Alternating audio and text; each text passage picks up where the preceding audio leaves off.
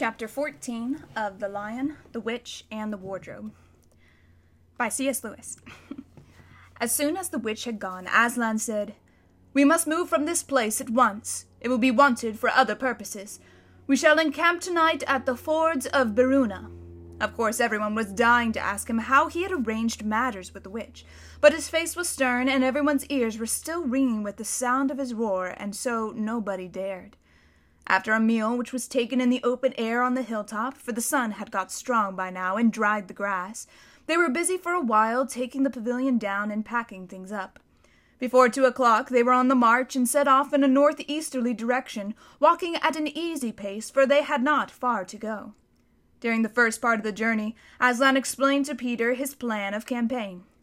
As soon as she has finished her business in these parts, he said, the witch and her crew will almost certainly fall back to her house and prepare for a siege. You may or may not be able to cut her off and prevent her from reaching it. He then went on to outline two plans of battle one for fighting the witch and her people in the wood, and another for assaulting her castle. And all the time he was advising Peter how to conduct the operations, saying things like, You must put your centaurs in such and such a place, or You must post scouts to see that she doesn't do so and so till at last Peter said, But you will be there yourself, Aslan. I can give you no promise of that, answered the lion, and he continued giving Peter his instructions. For the last part of the journey, it was Susan and Lucy who saw most of him. He did not talk very much and seemed to them to be sad. It was still afternoon when they came down to a place where the river valley had widened out, and the river was broad and shallow, this was the fords of Beruna, and Aslan gave orders to halt on this side of the water. But Peter said, Wouldn't it be better to camp on the far side, for fear she should try to attack at night or anything? Aslan, who seemed to have been thinking about something else, roused himself with a shake of his magnificent mane and said, Eh? What's that? Peter said it all over again. No, said Aslan in a dull voice, as if it didn't matter. No, she will not make an attack tonight and then he sighed deeply. But presently he added, All the same, it was a well thought of. That is how a soldier ought to think. But it doesn't really matter. So they proceeded to pitch their camp. Aslan's mood affected everyone that evening. Peter was feeling uncomfortable too at the idea of fighting the battle on his own. The news that Aslan might not be there had come as a great shock to him. Supper that evening was a quiet meal. Everyone felt how different it had been the previous night, or even that morning. It was as if the good times, having just begun, were already drawing to their end. This feeling affected Susan so much that she couldn't get to sleep when she went to bed, and after she had lain counting sheep and turning over and over, she heard Lucy give a long sigh and turn over just beside her in the darkness. Can't you get to sleep either? said Susan. No, said Lucy. I thought you were asleep. I say, Susan. What? I've a most horrible feeling, as if something were hanging over us. Have you? Because, as a matter of fact, so have I. Something about Aslan, said Lucy. Either some dreadful thing is going to happen to him, or, or something dreadful that he's going to do. There's been something wrong with him all afternoon, said Susan. Lucy, what was that he said about not being with us at the battle? You don't think he would be stealing away and leaving us tonight, do you? Where is he now? said Lucy. Is he here in the pavilion? I don't think so. Susan, let's go outside and have a look round. We might see him. All right, let's, said Susan. We might just as well be doing that as lying here awake. Very quietly, the two girls groped their way among the other sleepers and crept out of the tent. The moonlight was bright and everything was quite still except for the noise of the river chattering over the stones. Then Susan suddenly caught Lucy's arm and said, Look! On the far side of the camping ground, just where the trees began, they saw the lion slowly walking away from them into the wood. Without a word, they both followed him. He led them up the steep slope out of the river valley, and then slightly to the right, apparently by the very same route which they had used that afternoon in coming from the hill of the stone table. On and on he led them, into dark shadows and out into pale moonlight, getting their feet wet with the heavy dew. He looked somehow different from the Aslan they knew. His tail and his head hung low, and he walked slowly as if he were very, very tired. Then, when they were crossing a wide open place where there were no shadows for them to hide in, he stopped and looked round. It was no good trying to run away, so they came towards him. When they were closer, he said, Oh, children, children, why are you following me?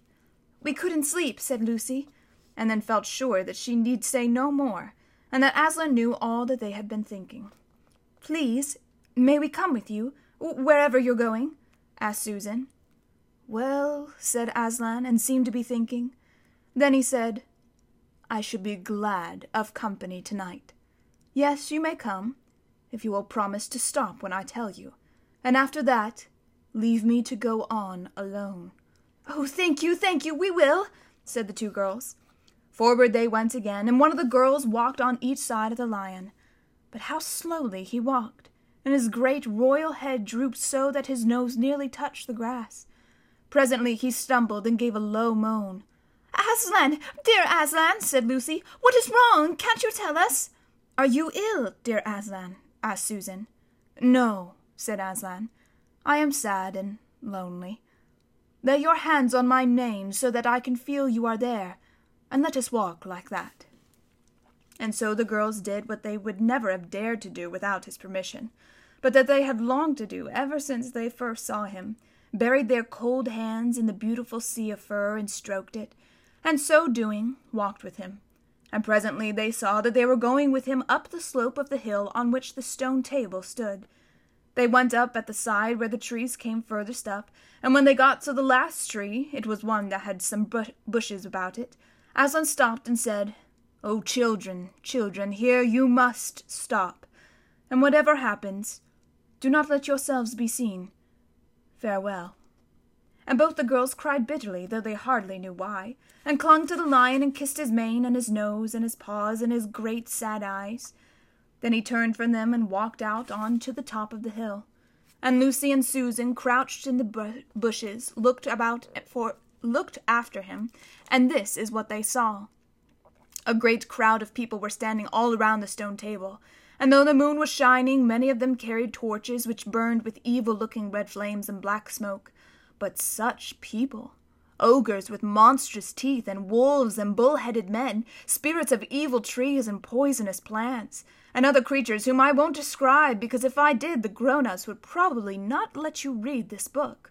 Cruels and hags and incubuses and wraiths, horrors, efreets, sprites, orknies, wooses, and ettins. In fact, here were all those who were on the witch's side, and whom the wolf had summoned at her command, and right in the middle, standing by the table, was the witch herself. A howl and a gibber of dismay went up from the creatures when they first saw the great lion pacing towards them, and for a moment even the witch seemed to be struck with fear. Then she recovered herself and gave a wild, fierce laugh. The fool! she cried. The fool has come! Bind him fast!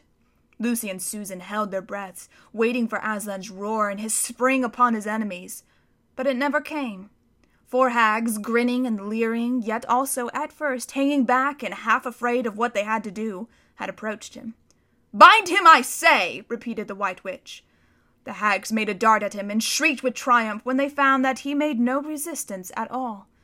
Then others, evil dwarfs and apes, rushed in to help them, and between them they rolled the huge lion over on his back and tied all his four paws together, shouting and cheering as if they had done something brave, though, had the lion chosen, one of those paws would have been the death of them all. But he made no noise, even when the enemy, straining and tugging, pulled the cord so tight that they cut into his flesh. Then they began to drag him towards the stone table. Stop! said the witch. Let him first be shaved! Another roar of mean laughter went up from her followers as an ogre with a pair of shears came forward and squatted down by Aslan's head. Snip, snip, snip went the shears, and masses of curling gold began to fall to the ground. Then the ogre stood back, and the children, watching from their hiding place, could see the face of Aslan looking all small and different without its mane. The enemies also saw the difference. Why, he's only a great cat after all, cried one. Is that what we were afraid of? said another. And they surged around Aslan, jeering at him. And how many mice have you caught today, Kitty?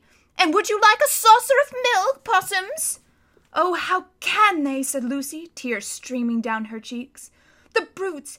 The brutes! The brutes! For now that the first shock was over, the shorn face of Aslan looked to her braver and more beautiful and more patient than ever. Muzzle him, said the witch. And even now, as they worked about his face, putting on the muzzle, one bite from his jaws would have cost two or three of them their hands. But he never moved, and this seemed to enrage all that rabble. Everyone was at him now. Those who had been afraid to come near him even after he was bound began to find their courage, and for a few minutes the two girls could not even see him, so thickly was he surrounded by the whole crowd of creatures kicking him, hitting him, spitting on him, jeering at him. At last the rabble had enough of this. They began to drag the bound and muzzled lion to the stone table, some pulling and some pushing. He was so huge that even when they got him there, it took all their efforts to hoist him onto the surface of it. Then there was more tying and tightening of cords. The cowards! The cowards! sobbed Susan. Are they still afraid of him even now? When once Aslan had been tied, and tied so that he was really a mass of cords on the flat stone, a hush fell on the crowd. Four hags holding four torches stood at the corners of the table. The witch bared her arms as she had bared them the previous night when it had been Edmund instead of Aslan. Then she began to whet her knife. It looked to the children, when the gleam of the torchlight fell on it, as if the knife were made of stone, not of steel, and it was a strange and evil shape. At last she drew near. She stood by Aslan's head. Her face was working and twitching with passion, but his looked up at the sky, still quiet, neither angry nor afraid, but a little sad. Then, just before she gave the blow, she stooped down and said in a quivering voice, And now who has won? Fool! Did you think that by all this you would save the human traitor? Now I will kill you instead of him as our pact was, and so the deep magic will be appeased. But when you are dead, what will prevent me from killing him as well? And who will take him out of my hand then? Understand that you have given me Narnia forever. You have lost your own life, and you have not saved his. In that knowledge, despair and die. The children did not see the actual moment of the killing. They couldn't bear to look, and had covered their eyes.